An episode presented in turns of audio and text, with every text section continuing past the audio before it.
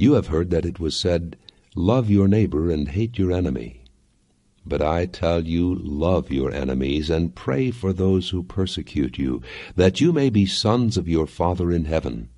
He causes his sun to rise on the evil and the good, and sends rain on the righteous and the unrighteous. If you love those who love you, what reward will you get? Are not even the tax collectors doing that? And if you greet only your brothers, what are you doing more than others? Do not even pagans do that? Be perfect, therefore, as your heavenly Father is perfect. If you have been following the uh, sermons that I've been trying to preach the last few weeks, uh, I've been talking about how we can love God.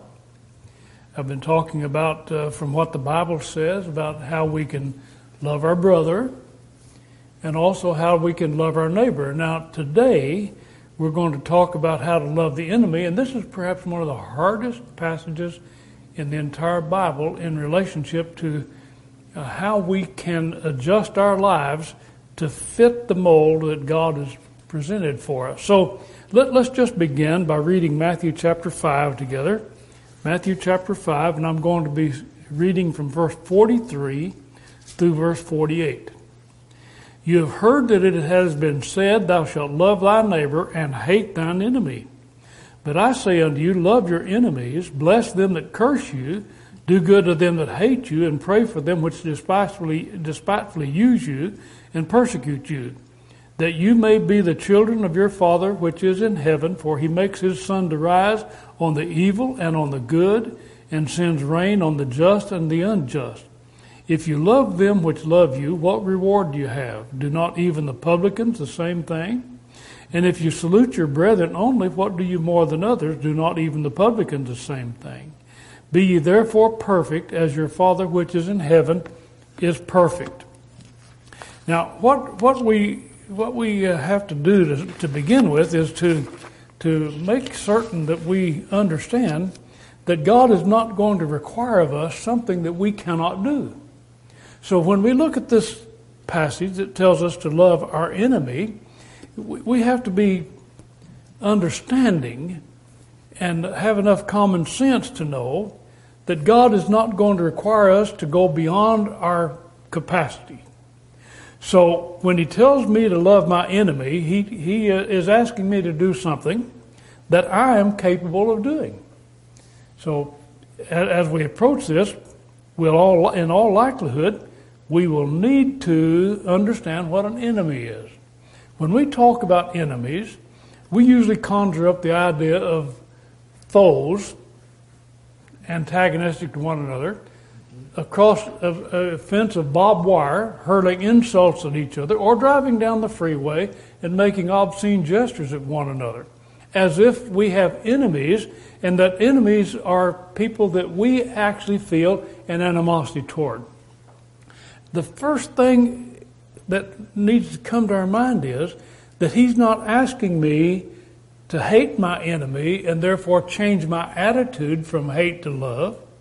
He's asking me to love someone that hates me. That's the issue.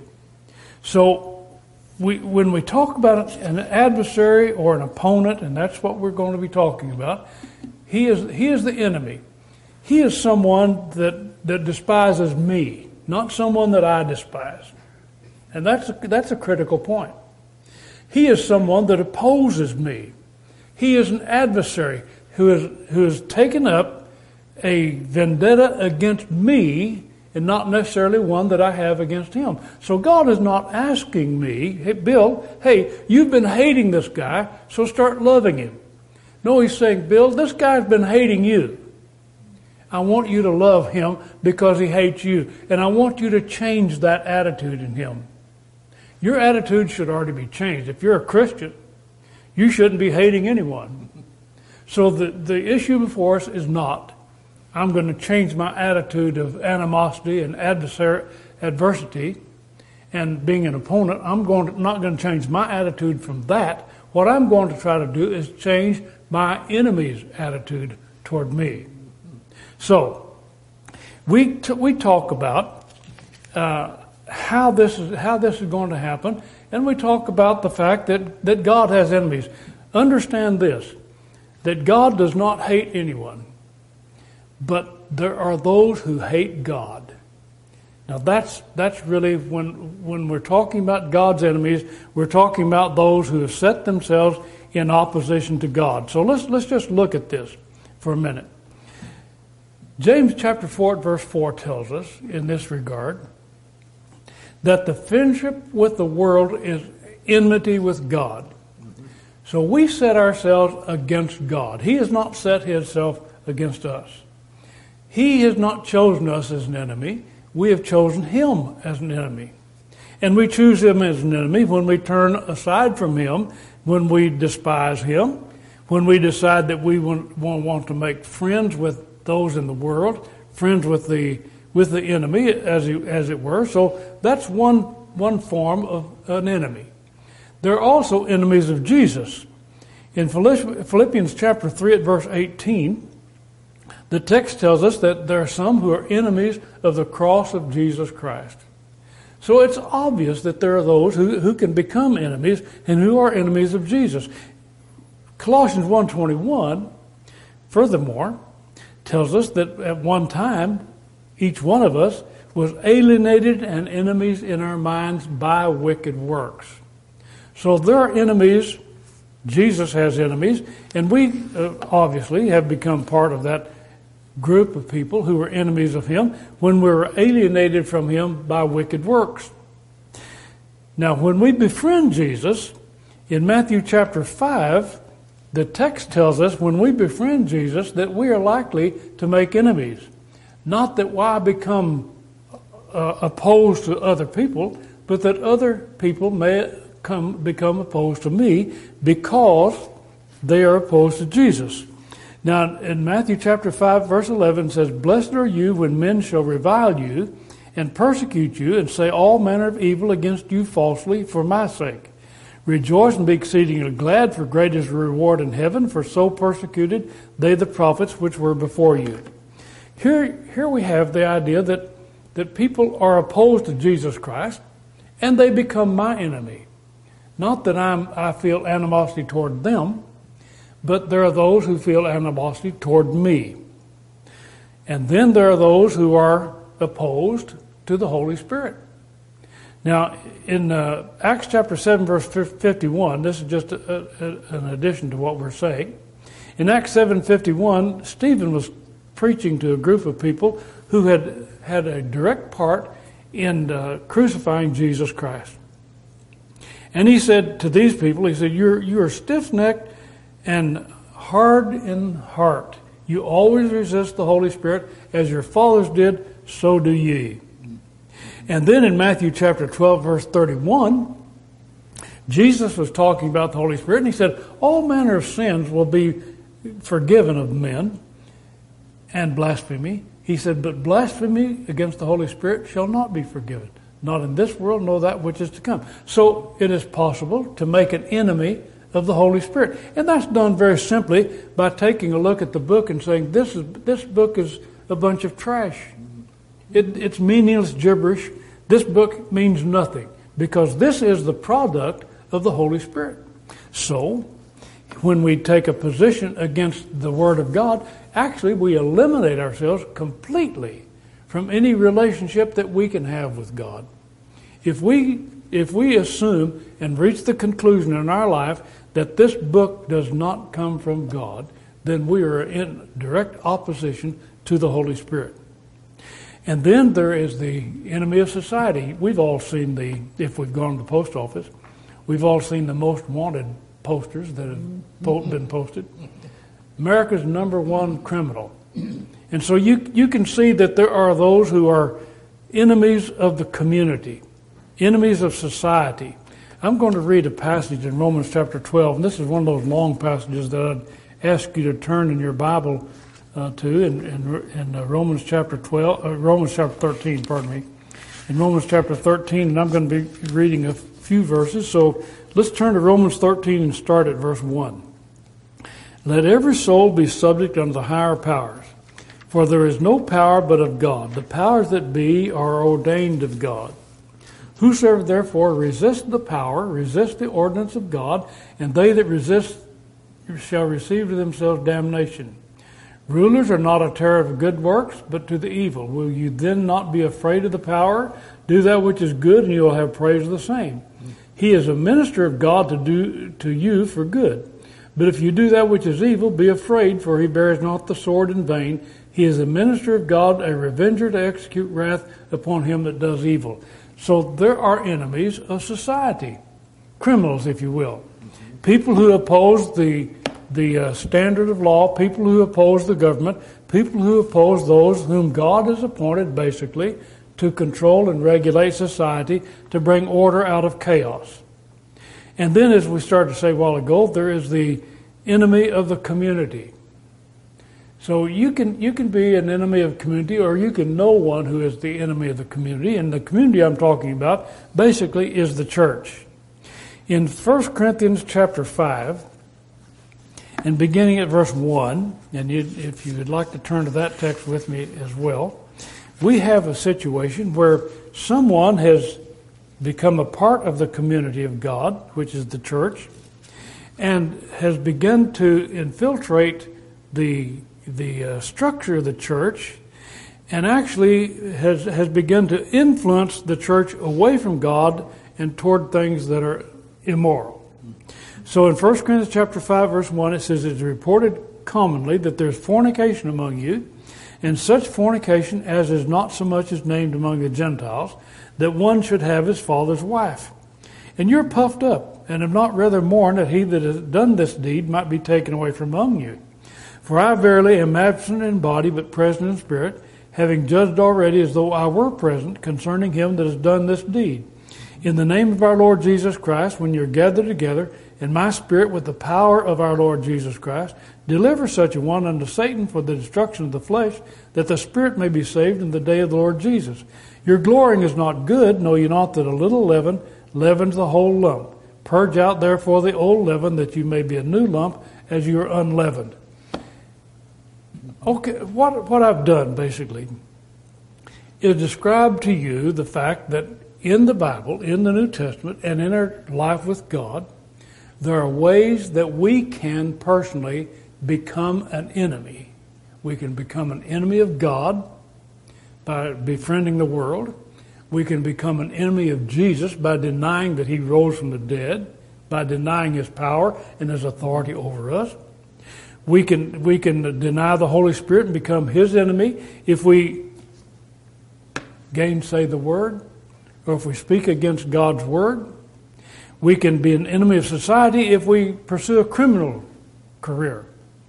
So it's possible that, but, but in all of these, remember, we are the enemy. God is not the enemy. Jesus isn't the enemy. The Holy Spirit's not the enemy. Society is not the enemy. The community, the church, is not the enemy. Like Pogo said one time, we are looking for the enemy and we found him and the enemy is us. We are the enemy in all of these if we make these oppositions. Now let's get down to the last one, and the last one is the personal enemy. And this, this is where this is where we where we want to get to, because the personal enemy is the enemy that's being spoken of in Matthew chapter five. He's talking about your personal enemy someone who has taken up opposition to you personally. Not to society, not to Jesus, not to God, but to you personally. Someone that doesn't like you. That's what he's talking about. He's talking about when he asks you to love your enemy, when he, when he asks you to, to treat your enemy differently, he's asking you basically to treat your enemy differently. Someone who does not like you, does not want to be with you. He wants you to destroy your enemy, but he wants you to destroy your enemy by making a friend of that enemy. Mm-hmm. And he's given us the, the, the pattern and the way that we can do that. So he says, here's the way to treat your enemy, and here's the way to destroy him. What you do is you love your enemy. And then, then, then let's go back to Matthew chapter 5 and, and see what he says. And look at this carefully with me because this, this, is, this is an essential point. We cannot assume that he's talking to us about an enemy in terms of the fact that we have animosity in our heart towards someone. It has to be the fact that someone has animosity in their heart toward us. So in Matthew chapter 5, verse 38, it says, You have heard that it has been said, an eye for an eye and a tooth for a tooth. But I say unto you that you resist not evil, but whosoever shall smite you on the right cheek, turn to him the other also. And if any man will sue you at the law, take away thy coat, let him have thy cloak also. Whosoever will compel you to go a mile, go with him too. Give to him that asks you, and from him that would borrow of you, turn not away. Now, all of this, all of these solutions to animosity are on a personal level. It is a person to person animosity. Someone does not like me. Someone hates me. Someone is my adversary. Not because I hate them, not because I don't want to be around them, not because I, I detest them. The opposite is true. We're looking at people in this text that have that feeling toward us, toward me. Now, my response generally the, this text tells us that that was the response in the Old Testament that God said, okay, here's the way you handle personal animosity. If a guy knocks your tooth out, you get to knock his out. If a guy pokes your eye out, get even, poke his eye out. That was personal activity. Found in Exodus chapter 21 and, and uh, Leviticus, I think, verse, verse 26, chapter 26. But anyway, what he's saying is, here's how you even every, here's how you even the score. Here's how you even the score. And in the Old Testament, this was before Jesus, BC, before Christ. This was the way God said, here's the way you keep everything level and even between you. But we did not have the, the tools that God has given us in Jesus Christ, which is called love. Now he says that, that we don't want you to do that anymore. Jesus, and as a matter of fact, Jesus probably disturbed a whole lot of people, including us, when he says, love your enemies. So he said, here's the way you do it. Here's the way you, you make sure that, that the, the score is even. Now, the first thing we want to note is that retaliation is detrimental. Our feeling is, our first feeling is, if someone does something to me, I need to get even. I need to get even. Think about it in this terms. You get into a quarrel or an argument, as you, if you're like most of us, you don't you don't say everything you want to say at the time. So you say you get you get through it, and maybe they got the best of you in an argument. And after a while, you begin to grind around on this. and Say, well, you know, I wish I'd have said this. Boy, if this happens again, I'm going to say this. So we, we think about retaliation. How are we going to get back? How are we going to get even with what someone has done to us? With what someone has said to us? And that's what he's talking about here, isn't it? The point is that retaliation does not destroy the enemy. Retaliation and, and our getting even actually escalates the animosity. It just gets worse. You do not conquer an enemy by force or retaliation. It doesn't happen. It didn't happen when I was a kid. When we got into fights, scuffles. If I happened to win the, win the fight, the kid probably had a bigger brother, and generally did. And the bigger brother came and got even. You never get even. It never works. Well, how then are we are we expected to, to destroy that enemy if we can't retaliate? If we begin to think about retaliation, it's going to increase and fuel our hatred it will make something of us that is detrimental to us. My hatred of an enemy does not do anything to that enemy at all. It may aggravate him. It, it may, may, may make him want to do worse, but it does not help the situation. It just ramps up the animosity. So if I want to knock out his tooth because he knocked my tooth out, as it were, it's just going to make things get worse for me. It won't bother him at all. It won't bother them. It will desensitize my heart to the needs of that individual. It make me look at him as someone that uh, that I begin to despise, and so it begins to tear at my heart, and it will consume my thoughts. It will just consume me. I'll be thinking day and night of how I'm going to get even and what I'm going to say, and every time I see that person, my heart will race. I'll begin to feel worse, and I want to figure out some way, some way that I can get to them and and uh, resolve the issue and make sure that I'm even again. In Philippians chapter 4, the text says at verse 8, Finally, brethren, whatsoever things are true, whatsoever things are honest, whatsoever things are just, whatsoever things are pure, whatsoever things are lovely, whatsoever things are of good report, if there be any virtue, if there be any praise, think on these things. Well, there's, when we think in terms of retaliation, then these things have no part in our thoughts our thoughts become corrupt. Our thoughts become consumed. So, what he's telling us is don't try to get even.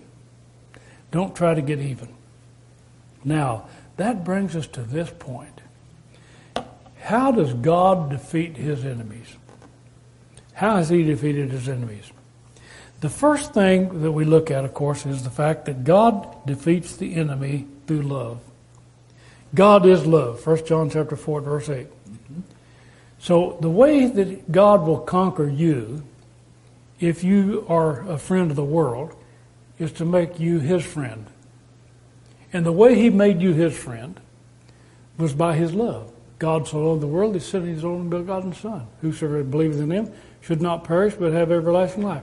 So he extended his love, and the Bible says basically, to all people. Now, we, we have to keep in mind that that uh, when when it says that God loves everybody, it doesn't mean that He has the same emotional attachment to those who oppose Him as He does to those who are faithful to Him.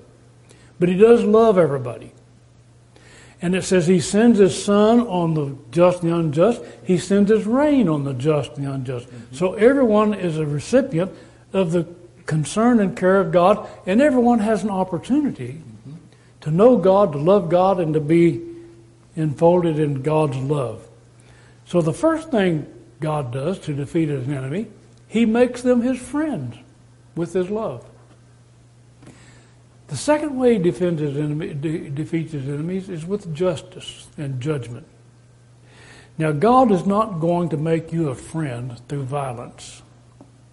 And a lot of folks begin to think, well, God did this to me. God did that to me. God doesn't love me. God, God has hurt me. God has not answered my prayers.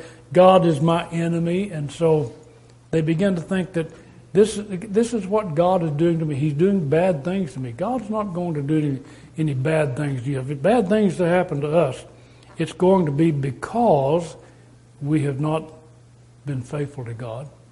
It's because the devil is at work on this earth and it's because bad things happen to everybody in this life. And this life is not going to be all there is to it. But at this point, we do know that God loves us. But secondly, there will be a time when everything will be made right. And so Hebrews chapter 10, verse 30 and 31 says, Vengeance belongeth unto me, I will repay, saith the Lord. It's a fearful thing to fall in the hands of the living God. God will one day destroy all the enemies. He will one day destroy all the enemies. And that's a fearful thought to me. But it's not as if God is just going to ignore our behavior. He is going to take judgment. Now, that does not mean at that point that he's going to win the, the, his opponent. It means that he's going to punish the opponent and justice will be served. In 2 Thessalonians chapter 1 at verse 7 it says, To you who are troubled, rest with us when the Lord Jesus shall be revealed from heaven with his mighty angels, in flaming fire, taking vengeance on them that know not God, that obey not the gospel of our Lord Jesus Christ, who shall be punished with everlasting destruction from the presence of the Lord, from the glory of his power. So there's a time coming when, as a matter of fact, all of God's enemies will be destroyed. They'll be destroyed, first of all, by love, and secondly, they will be destroyed through judgment. I want to be in that first class. And you know, there's a, there's a passage in Psalms chapter 110 at verse 1 that talks about Jesus. Now, I've thought about this a lot, and I want to pass this on to you. The text says that God is going to put all enemies under his feet, under the feet of Jesus. Now, he's going to put all enemies under his feet. So we have the two, two factors. We have that of love and that of judgment. He's going to put all enemies under the feet of Jesus. That is, he's going to make sure that those who love him will be in subjection to him. That's the enemy that he's going to put under his feet. In 1 Corinthians 15, he further moves into, into another area and he says, The last enemy that shall be destroyed is death. So all the enemies of Jesus, the way Jesus is going to, to put them under his feet is through his love and through his mercy and through his kindness. Now, that brings us to our enemies. and that's, that's the, that's the, uh, the, the, the phase that we have to really take a close look at. How do I destroy my enemies? Uh, God is not telling us to, first of all, He's not saying, now, if, if while, while you're dealing with your enemy, ignore the sin of that enemy. Ignore it when, when, that, when that person is sinning. Don't say anything about it. But that's not what God says. We're told that we're to give no place to the devil, Ephesians chapter 4, verse 27. So in order for me to win an enemy over to God, I do not do it by ignoring sin. And that's, that's where, when we talk about the, uh, the making of a friend of an enemy, we do not do it by ignoring the fact that that person may be engaged in something that is displeasing to God. We do not encourage or endorse sin. We're told in James chapter 4, verse 7, to resist the devil, and he'll flee from us. We do not do it by compromising with sin. Have no fellowship with the unfruitful works of darkness, Ephesians chapter 5 and verse 11. And we do not do it by enabling someone to sin. If I'm trying to win a friend for Jesus in, particular, it, it, it, does not behoove me to, to compromise and say, oh, it's, it's okay. I will be your friend and you can be my friend, and I won't ever tell you that you're doing anything wrong because I don't want to upset you and make an enemy. Now, we have to use some common sense. God said that we that we are to love our enemies, but He doesn't tell us that we should enable people to sin. There were a couple of passages in the book of Revelation, chapter two, that's interesting to me. One was in Revelation chapter 2 at verse 14, the church at Pergamos was told that uh, he had that God had something against them there because they had those there that were participating in the same thing that uh, Balaam participated in, and that was because they had been placing stumbling blocks before Israel. They had been they'd been allowing these people to to entice other people into illicit activities. And the same thing was said to the uh, church at Thyatira in Revelation chapter 2 at verse 20, because he said, I have something against you because you suffered that woman, Jezebel, in your midst to seduce my servants. So, when we talk about making sure that, that we love our enemies, that we are not wanting to enable sin, we're not wanting to compromise sin, we're not wanting to encourage sin or ignore sin in all these areas. So I'm, I'm, I'm approaching my enemy, and the enemy hates me, despises me. And the question I have for you is do you have an enemy? Well, basically, I know that some of us think that everybody loves us. Nobody has any hard feelings against us. That uh, we have all the friends in the world. That uh, everybody thinks I'm wonderful. And I, I, I just don't have any enemy at all. That's, that's of course, wishful thinking. Because there are people who do not like you. And I know there are people who do not like me, and they've let me know that. And I'm sure you have people that don't like you, that you are your enemy. They don't like you, and they've let you know that. But the Bible says, in order to defeat that enemy, here's how you whip the enemy. It's not by violence. It's not by encouraging their sins. It's not by being quiet about what they're doing that's wrong. It's not by compromising. It's not by enabling them to continue in their sinful activities. But he says, here's what you do. When someone smites you on the right cheek, turn the left one also. When someone sues you at the law, give up. You want your coat, give them your cloak too. When someone compels you to follow them for a, a, to go with them for a mile, go too. Someone asks you for something, give it to them. What he's saying is, don't get involved in a situation where you're trying to get tit for tat, when you're trying to get even, when you're trying to make sure that that uh, this controversy continues on. So basically, he's not he's not uh, he's not encouraging sin. He's not saying, "Hey, if if so, if somebody comes, a marauder or a killer comes into your community, that you're you're supposed to ignore that." That's not what he's saying, and he's not saying that that the that the man who physically abuses his wife or children ought to be coddled. He's not saying that. He's talking about personal activities. He's talking about how you personally react to your personal enemy. And you have them. You have personal enemies. You have people that don't like you. And you have people that, that don't want to be around you. And you have people that may abuse you. And what he's telling us is don't get involved in that imbroglio. Don't get involved. Don't continue in that fight. Get away from it. Stop it.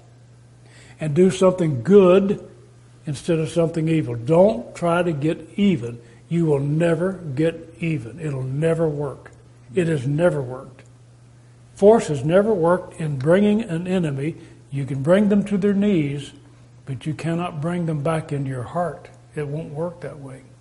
Now I'm going to read a passage in the, in the book of Romans in chapter 12 that sort of sums all this up for us. And let's see if, if this doesn't coincide with what we've been talking about. Romans chapter 12 and verse 14 says, Bless them which persecute you, bless and curse not. Rejoice with them that do rejoice, and weep with them that weep. Be of the same mind one toward another.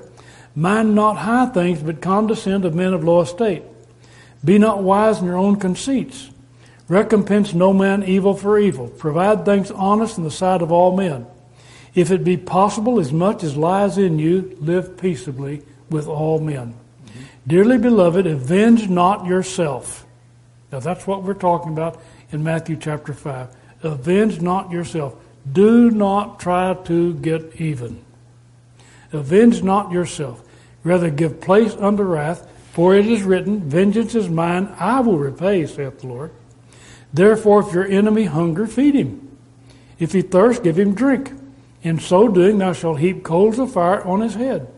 Be not overcome of evil, but overcome evil with good. Okay. Now that takes a certain type of person to do that, doesn't it? Mm-hmm. So now I'm going to take you back to the book of Matthew in chapter 5. Let's see if we can find who that type of person is. Now in Matthew chapter 5, when he says eye for an eye and a tooth for a tooth, and he says don't resist evil, He's telling you not to get involved in those situations where you try to get even with the person and try to keep keep your balance. Basically, he's He's saying, you're, if I can see if I can express this right. He's trying to say, he's telling us, do not try to maintain your situation and prevail in that situation.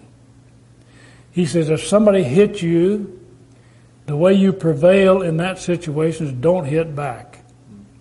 Now, that's not talking about the bully. We've got to have some sense along this line a bully with our kids. That has to be stopped. And it's not talking about senseless slaughter of innocents. It's talking about your personal enemy. You have someone that you're in a controversy with, you're in a heated discussion with, and that person reaches out and hits you. Well, let's get this solved, you say, so I'm going to hit him back. Well, he said, not, don't do that. You're not going to win him that way. You're not going to change him that way. You're not going to put that enemy under your feet that way. And he says, if somebody takes you the law, eh, and the law is on your side, and et cetera, et cetera, said, don't, if he sues you, give him your coat. He's asking for your coat. Give him your cloak also. And he says, if, if, if someone asks you for something, give it to them. So he's, he's actually talking about these personal enemies. But here's the point. If you go on down at verse 43 when it says, Thou shalt love thy neighbor, hate thine enemy, love your enemies, bless them that curse you, do good to them that hate, and pray, hate you, and pray for you, which despitefully use you and persecute you, that you may be the children of your Father which is in heaven. He makes his sun to rise on the evil and on the good, sends rain on the just and the unjust. So, whatever we do in helping others, we want to include our enemies in that same situation that we can help them. But what he says here basically is if you love them which love you, what reward do you have? Do not even the publicans the same? If you salute your brethren only, what do you more than others? Do not even the publicans so? Then here's the, here's the point. And in all of this, this is the point. He says, Be ye therefore perfect, even as your Father which is in heaven is perfect. Mm-hmm. That word perfect means full grown. Grow up. That's what he's saying. Grow up. You're not a kid. You're not a child. You're not someone who does not have the control over your emotions. Grow up. Be a man, be a woman, be full grown, and see this situation for what it is. Just like your father saw the situation. He saw the situation. He saw that the whole world was lost. And so instead of just cursing everyone and sending them all to hell, he said, Here's the way I'm going to bring them back to me. He did it in a mature fashion. So, what he's telling us, and that's what we're, we're advised to in the rest of the New Testament, and that is grow up, get mature. Do not react like a child would react. React like a grown individual, like a grown man. Ephesians 4, verse 13 tells us that we need to be perfect even as our Father which is in heaven is perfect. Mm-hmm. We need to be perfect in Jesus Christ. And I want to read that passage because that, that has, says a lot to it to us about what he's, what he's telling us. He wants us to be perfect. Ephesians 4. Till we all come in the unity of the faith of the knowledge of the Son of God unto a perfect man. He's telling us to grow up, get mature, mature yourself in Christ. Well, if I'm going to pray for my enemy, I'm going to have to have a certain degree of maturity in the Lord. If I'm, if I'm going to give to someone who's asking me, I'm going to have, a, have to have a certain maturity in the Lord.